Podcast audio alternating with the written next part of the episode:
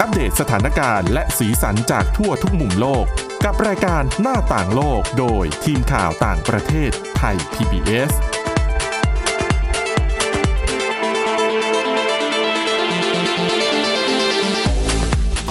สวัสดีค่ะ ต้อนรับคุณผู้ฟังเข้าสู่รายการหน้าต่างโลกนะคะ มาอัปเดตเรื่องราวทั้งสถานการณ์และสีสันจากทั่วทุกมุมโลกกับทีมข่าวต่างประเทศไทย PBS เช่นเคยค่ะ ติดตามฟังกันได้ผ่านทางพอดแคสต์แล้วก็เว็บไซต์ด้วยนะคะ www.thaipbspodcast.com วันนี้อยู่กับคุณทิพย์ตะวันธีรนัยพงษ์และดิฉันวินิษฐาจิตกรีค่ะ สวัสดีค่ะ วันนี้จะเน้นๆไปเรื่องของโควิด -19 สักหน่อย เนื่องจากว่าแหม อาทิตย์ที่ผ่านมานี่ยุโรปก็กลายเป็นศูนย์กลางการระบาดอีกครั้งหนึ่งอย่างรัสเซียเนี่ยก็ทุบสถิติจำนวนผู้เสียชีวิต ทุบแล้วทุบอีกค่ะนะคะ อย่างเมื่อวันก่อนก็วันเดียว 1,200 คน คือตัวเลขเนี่ย ถ้าคุณผู้ฟังไปนึกถึงฝั่งสหรัฐอเมริกาที่เสียชีวิตไปเยอะๆ อาจจะมองว่า อุ้ยไม่เยอะหรือเปล่า แต่ว่าในวันนี้ที่มันมีวัคซีนใช้แล้วแล้วยาก็มีแล้วเนี่ย แหมมันก็ แต่ตราการฉีดวัคซีนในรัสเซียเนี่ยค่อนข้างต่ำมากต่ำนะเออรู้สึกจะไม่ถึง 40%ที่ฉีดครบเนาะอืมมันเป็นเรื่องของความเชื่อมั่นด้วยส่วนหนึ่งนะอะก็ไม่แปลกนะคะหลายคนก็รู้กันอยู่สปุตนิกอนุมัติตัวเร็วตัวแรกของโลกเร็วที่สุดอืม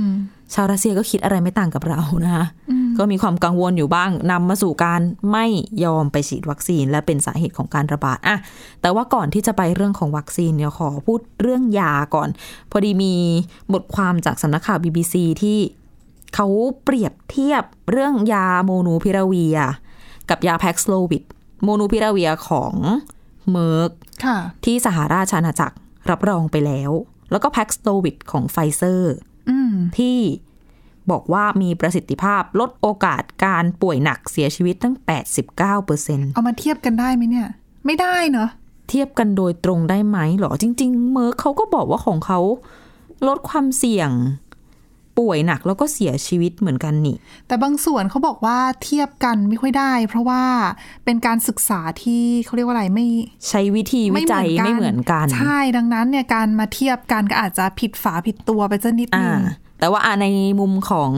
ผู้บริโภคชาวบ้านร้านตลาดอย่างเราที่สมมติป่วยแล้วต้องกินยาเนาะเออเราอะเห็นตัวเลขสูงกว่า แล้วก็แหมเทหันไปทางนั้นน้ำหนักไปนะคะอ่าอืมอะเรื่องการทำงานก่อนนะคะ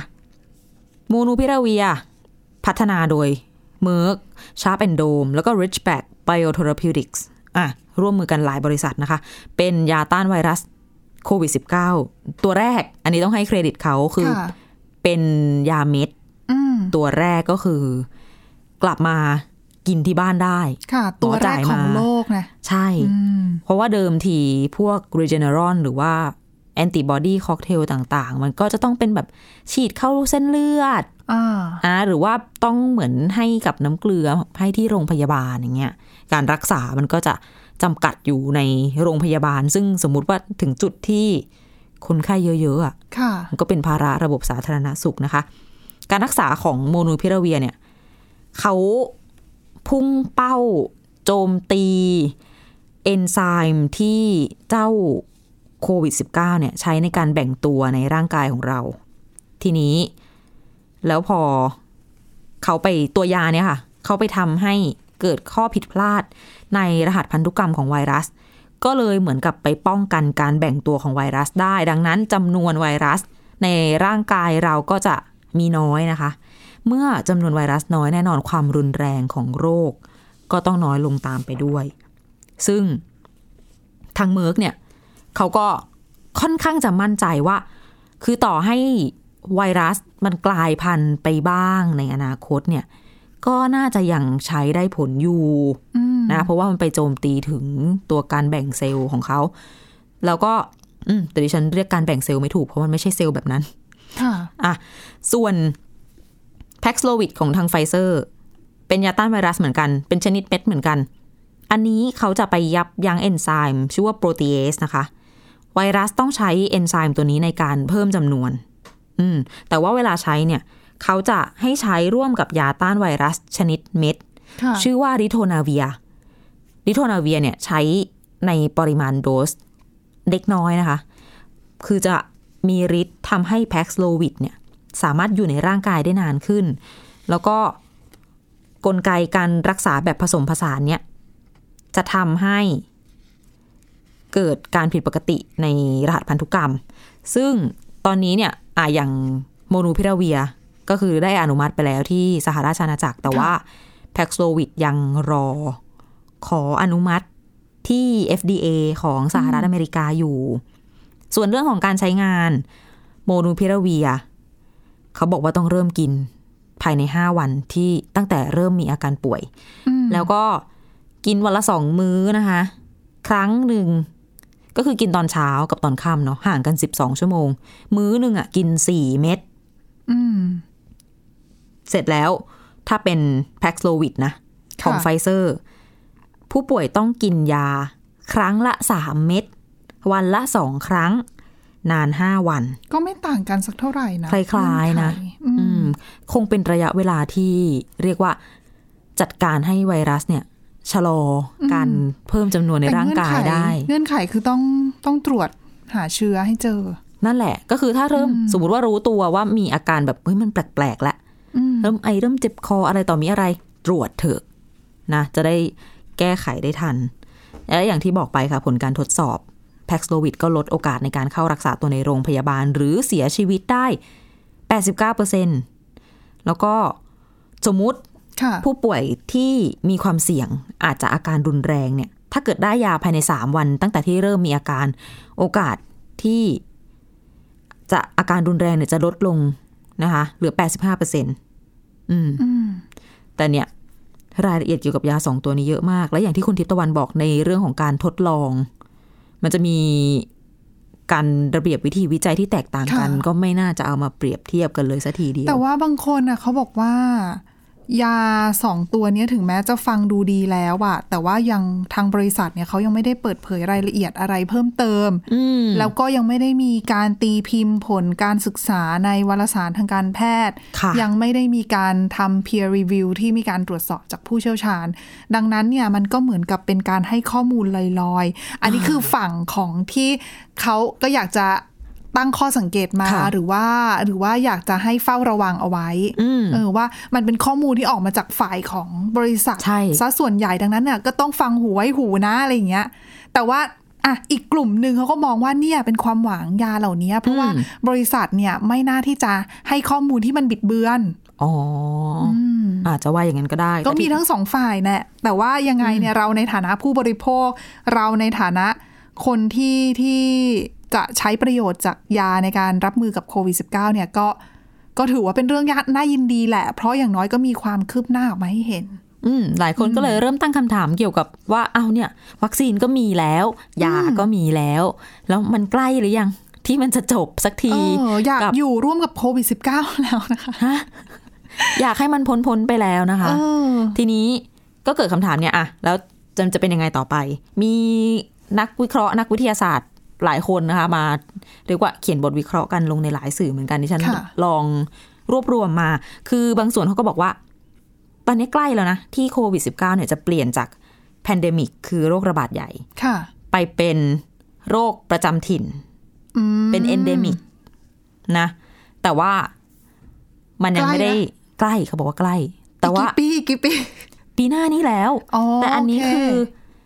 ไม่ใช่ทุกที่ทั้งโลกแบบหายฟุบดีขึ้นพร้อมกัน นั่นหมายความว่าคุณต้องมีวัคซีนถูกไหมคะด้วยเป็นปัจจัยหนึ่ง คือในมุมหนึ่งนะคะ นักวิทยาศาสตร์สายหนึ่งเนี่ยเขาบอกว่า อันเนี้ยมันต้องแบ่งกับต้องคุยกันเป็นรายประเทศไปเลย เพราะว่าการระบาดที่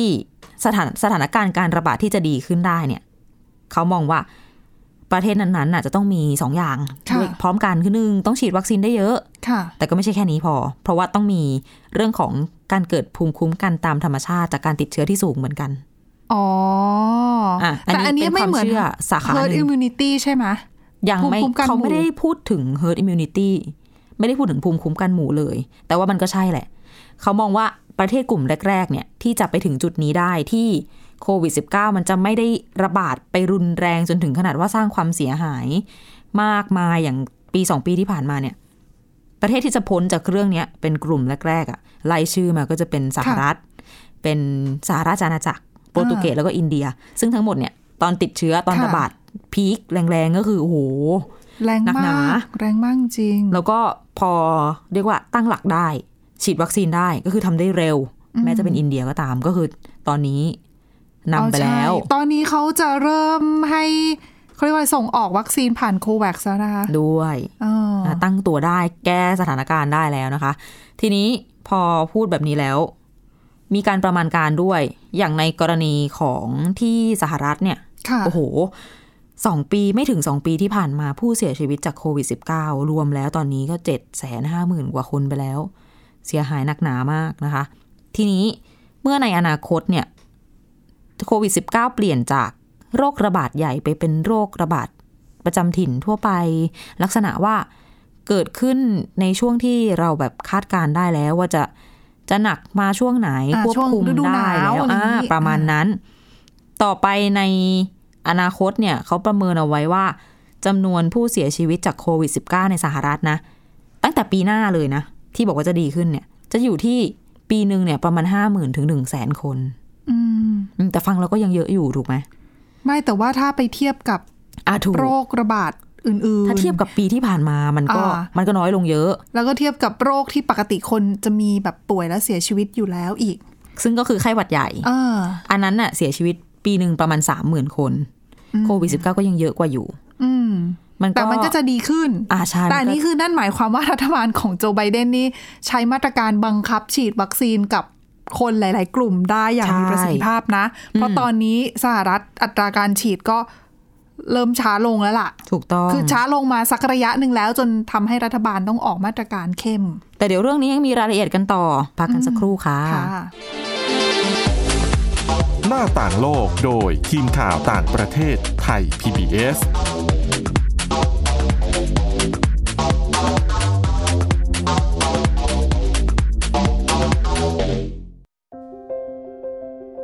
รายการสัญญกรรมความสุข เป็นรายการที่จะทำให้เราเนี่ยมีชีวิตที่มีคุณค่าและมีความสุขมากขึ้น ผู้ฟังจะได้ทราบวิธีหรือว่าได้ฟังเรื่องเล่าที่จะทำให้เรามีความทุกข์น้อยลง มีความสุขมากขึ้น มีชีวิตที่มีคุณค่าแล้วก็มีพลัง ฟังเรื่องเล่าจากประสบการณ์จริง ที่จะช่วยให้เรามองมุมกลับ ปรับมุมคิด กับรายการศัลยกรรมความสุข สดทุกวันเสาร์ 15 นาฬิกา ทางไทย PBS Digital Radio เว็บไซต์ www.thaipbspodcast.com และแอปพลิเคชัน Thai PBS Podcast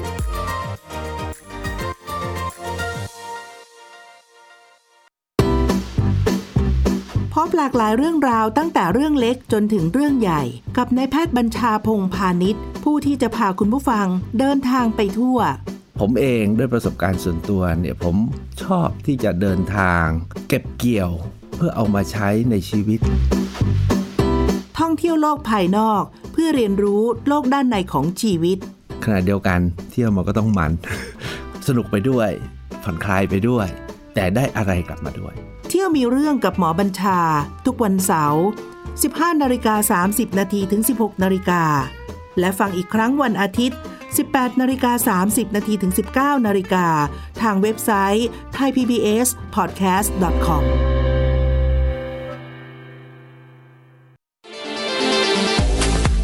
หน้าต่างโลกโดยทีมข่าวต่างประเทศไทย PBS ต อนรับคุณผู้ฟังกลับเข้าสู่ช่วงที่ 2 ของรายการหน้าต่างโลกนะคะ เมื่อสักครู่คุยค้างกันไว้เรื่องว่าจุดจบของโควิด -19 เนี่ยจะประมาณไหน มันอยู่ตรงไหนนะนะอย่างที่บอกอย่างปีหน้ายกตัวอย่างสหรัฐเนี่ยที่บอกจะดีขึ้นก็จะคือมีผู้เสียชีวิตลดลงเหลือประมาณปีละห้าหมื่นถึงหนึ่งแสนคน แม้จะน่าตกใจแต่ก็ยังดีกว่าตอนนี้ที่สองปีเจ็ดแสนห้าหมื่นกว่าคน แล้วก็ยังเพิ่มอยู่ แต่อันนี้ก็ยังไม่ได้พูดถึงฤดูหนาวที่จะถึงนี้นะคะค่ะว่ามันจะเป็นยังไง แต่ก็จริง ๆ ดูเหมือนจะไม่น่าห่วงสักเท่าไหร่ ถ้าไปดูเทียบกับฝั่งยุโรป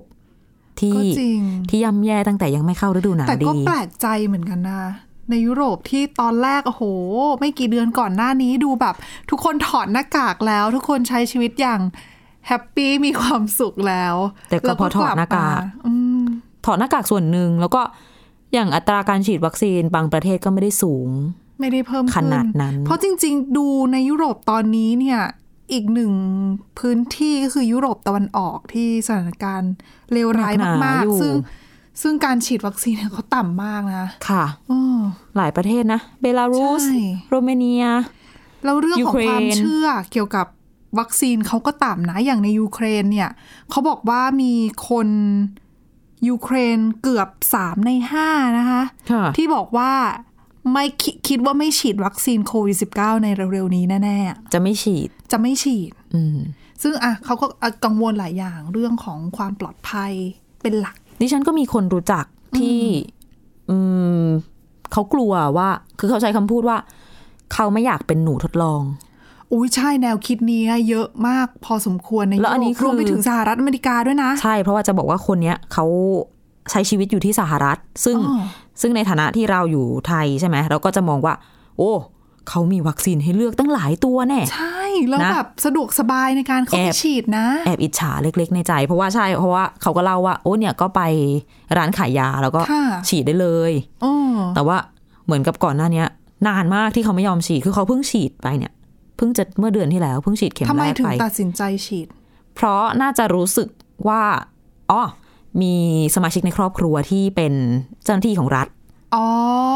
ก็เลยตัดตัดสินใจฉีดกัน ค่ะ คือยังไงก็ต้องฉีดอยู่แล้วใช่อะใช่ฉีดด้วยกันซะเลย เพราะว่าเป็นเจ้าหน้าที่รัฐแล้วก็ตามที่ไบเดนออกกฎอะอืมก็เลยต้องฉีด ดังนั้นก็เลยโอเคฉีดกันไปทางบ้านไปเลยแต่ก่อนหน้านี้ก็คือไม่ยอม ซึ่งบางคนเขาบอกว่าถึงแม้ว่าจะถูกวิพากษ์วิจารณ์อย่างหนักนะ ไอ้ตัวมาตรการบังคับฉีดของไบเดนเนี่ยอืมเขาบอกว่าอะแน่นอนว่ารีพับลิกัน ออกมายื่นฟ้องแน่ค่ะเพราะคนจำนวนไม่น้อยชาวอเมริกันมองว่าคำสั่งนี้ของไบเดนละเมิดรัฐธรรมนูญอ่าในเรื่องของสิทธิเสรีภาพอ่า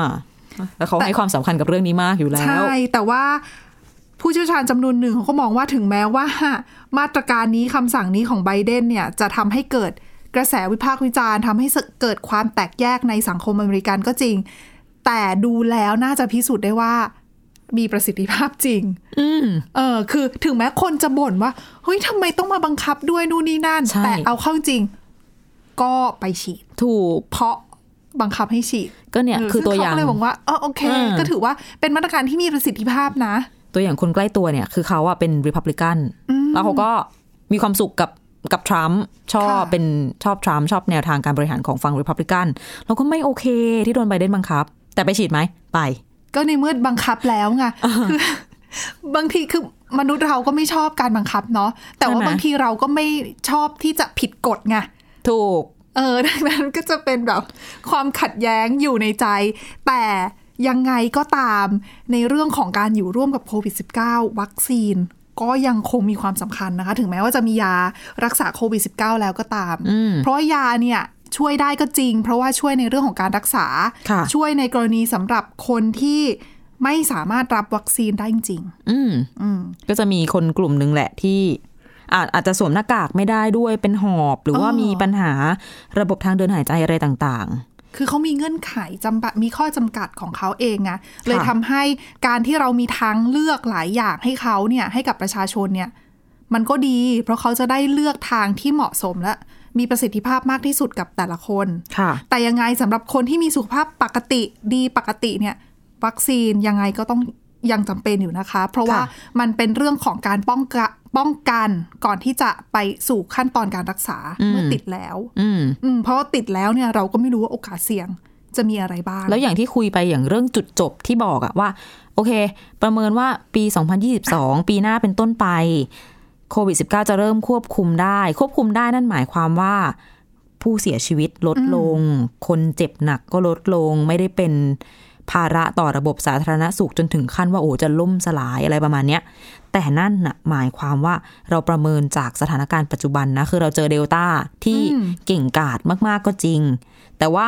มันก็ยังไม่ได้เป็นฝันร้ายถึงขนาดที่ว่าโอ้คุมไม่ได้ระบาด เก่งจนทะลุทะลวงวัคซีนและยาต่างๆ คือเรายังไม่ไปถึงจุดนั้น ดังนั้นการป้องกันอย่างคุณทิพย์ตะวันบอกก็คือทำยังไงไม่ให้เกิดไวรัสกลายพันธุ์ก็ฉีดวัคซีนไงเพคะราะว่าถ้าคุณปล่อยให้คุณติดแล้วอะแล้วคุณรักษาไปแล้วเกิดร่างกายคุณตอนนั้นไม่พร้อมที่จะกำจัดเชื้อออกไปจากตัวอย่างเงี้ย แล้วตัวของคุณกลายเป็นแหล่งที่ ช่วยทำให้เชื้อมันกลายพันธุ์ได้อะอันนี้อืมอันนี้เรื่องใหญ่นะ โอกาสเสี่ยงมันมันตามมาอีกไม่รู้เท่าไหร่อะมันดังนั้นอืมการฉีดวัคซีนจึงสำคัญค่ะแต่อย่างที่เห็นนะคะ คือถ้าใครมานั่งเปิดดูข่าวต่างประเทศทั่วโลกเนี่ย ตอนนี้จะเริ่มเห็นแล้วล่ะว่ากระแสการต่อต้านการฉีดวัคซีนคำสั่งบังคับการฉีดวัคซีนในหลายประเทศทั่วโลกเนี่ยเริ่มเห็นเยอะขึ้น แล้วก็ชัดขึ้นในยุโรปเนาะ ใช่ในยุโรปเยอะมากนะคะ เยอรมนีก็มีนะคะ ฝรั่งเศสก็มีนะคะ คือก่อนหน้านี้มันเริ่มมาตั้งแต่ประท้วงการใช้เหมือน Health Pass น่ะค่ะเออก็คือเป็นเหมือนเอกสารรับรองการฉีดหรือว่าการตรวจหาเชื้อโควิด -19 เพื่อเข้าใช้บริการตามร้านค้าต่างๆ ค่ะ อันเนี้ยก็เริ่มประท้วงกันมาตั้งแต่ตอนนั้นแหละ แล้วจนปัจจุบันคือการบังคับให้ฉีด ก็มีการประท้วงอีกเพราะว่าหลายคนมองแล้วก็เชื่อว่ามันเป็นเรื่องของสิทธิเสรีภาพส่วนบุคคล ก็ละเมิดอะเนาะเออ คือจะฉีดไม่ฉีดยังไงเนี่ยตัวฉันมันเป็นเรื่องของฉันคือเขามองแบบนี้ค่ะคนจำนวนไม่น้อยมองแบบนี้สำหรับคนที่ตัดสินใจคิดว่ายังไม่ฉีดนะอืมเออ ซึ่งตรงเนี้ยหลายคนก็มองว่า คือเรื่องของเสรีภาพอะก็ใช่ก็ไม่ได้ไม่ได้ว่าอะไรทุกคนมีเสรีในการเลือกถูกแต่ว่าจะทำยังไงให้มัน balance แล้วก็ไม่กระทบกับสิทธิส่วนรวม ผลประโยชน์ส่วนรวมอย่างเรื่องของการจัดการโรคอะยากอันเนี้ยยาก เป็นโจทย์ที่ยาก ยากสำหรับทุก ๆ รัฐบาลใช่ยากสำหรับทั้งโลกนะคะ คือถ้าเป็นที่ที่สามารถแบบควบคุมประชากรได้ค่อนข้างจะเบ็ดเสร็จ ก็อาจจะไม่เป็นปัญหาอืมสมมติไปอ่าอย่างที่จีนอย่างเงี้ยอ่าแต่ก็ แต่จีนก็ไม่ได้ใช้นโยบายอยู่ร่วมกับโควิด -19 ไงถูก เพราะว่าก็ยังคงรักษานโยบายโควิด เป็นศูนย์อยู่อืมรักษามานาน ใช่ นานเป็นก็เนี่ยแหละ ก็ตั้งแต่ที่มีการระบาดเป็นต้นมาจนถึงวันนี้ก็ยังโควิดเป็นศูนย์อนี่ยู่เขาก็ถึงขั้นนี่นี่แล้วนะ บางเมืองนี่ล่าสุดนี่เมืองเฮยเหอนะคะ เป็นเมืองในจีนที่อยู่ติดกับ พรมแดนติดกับรัสเซีย เจอการแพร่ระบาดเหมือนกันคือจีนเนี่ย หลักๆ เขาจะเจอการแพร่ระบาดตามแนวตะเข็บชายแดนอะเมืองตะเข็บชายแดนอะค่ะค่อนข้างเยอะอ่าอ่าก็คือเยอะในที่นี้ไม่ใช่จำนวนเยอะนะ คือหมายถึงว่าอาจจะเจอเคสสองเคสอะไรเงี้ยแต่ก็คือมีตามตะเข็บชายแดนเมืองแถบนั้นนั่นแหละพบได้ประปรายใช่ ซึ่งล่าสุดเนี่ยที่มีการระบาดคือที่เฮยเหอ แล้วเขาบอกว่าเจ้าหน้าที่ที่นั่นเนี่ยประกาศเลยนะว่า จะให้เงินสำหรับใครก็ตามที่ให้เบาะแสต้นต่อการระบาดของโควิด -19 ที่เกิดขึ้นณตอนนี้อยู่ในเมืองโอ้โหจ่ายเท่าไหร่รู้ไหมคะ เท่าไหร่คะหนึ่งแสนหยวนนะคะหนึ่งแสนหยวนต้องคูณเท่าไหร่คูณห้าไหมคุณห้าห้าแสนกลมๆคือห้าแสนบาทโอ้แค่เบาะแสนะคะ แต่ต้องเป็นเบาะแสที่นำไปสู่การแบบการพบเจอต้นต่อที่แท้จริงไหม เขาไม่ได้บอกเขาบอกแค่ว่าให้ให้ข้อมูลเกี่ยวกับเรื่องของการระบาดต้นต่อของการระบาด เพราะว่าปัญหาตอนนี้คือเขาไม่รู้ว่ามันเริ่มระบาดมาจากไหนอ๋อหมายถึงว่าเขาอาจจะสันนิษฐานว่ามันแอบมีการข้ามแดนหรือเปแต่ล่าก่อนหน้านี้ไหมันก็มีมีข่าวอยู่บ้างนานๆ ครั้งนะที่เกิดการระบาดในในจีนที่เป็นเมืองตามตะเข็บชายแดนอะค่ะ เพราะว่าก็จะมีอาคนลักลอบเข้าไป เช่นอย่างในกรณีเอ่อ ที่ติดกับเมียนมาใช่ตั้งแต่แรก ๆ เลยเนาะตอนนั้นใช่ใช่เคยระบาดสองรอบด้วยมั้งคะ ที่เขาบอกว่าเขาที่วางลวดหนามตลอดแนวอะอ่าใช่ใช่ไหมแล้วก็นะในมณฑลเฮยหลงเจียงก็เอ่อในที่ติดกับรัสเซียค่ะ ติดเกาหลีเหนืออีกก็มี อืมอ๋อก็แต่เกาหลีเหนือเขาก็บอกว่าเขาไม่ไม่มีการระบาดไงเขาเองก็ปิดไงเออเขาเคยถูก คือเขานี่เป็นประเทศแรก ๆ ที่ปิดพรมแดนกับจีนเลยนะ คือใช้มาตรการเข้มแบบ เข้มสุดตัวจนไม่น่าเชื่อว่านี่เป็นเพื่อนกันนะ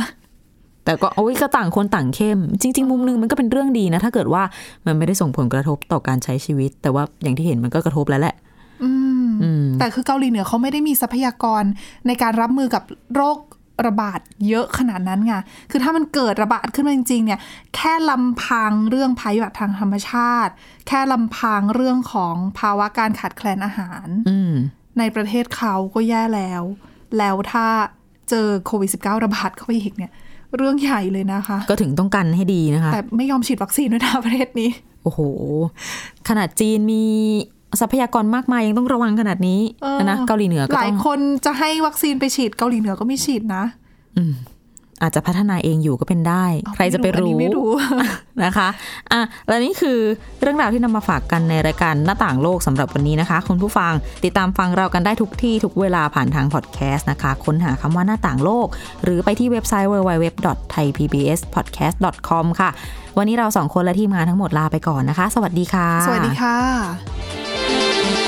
Thai PBS podcast. View the world via the voice.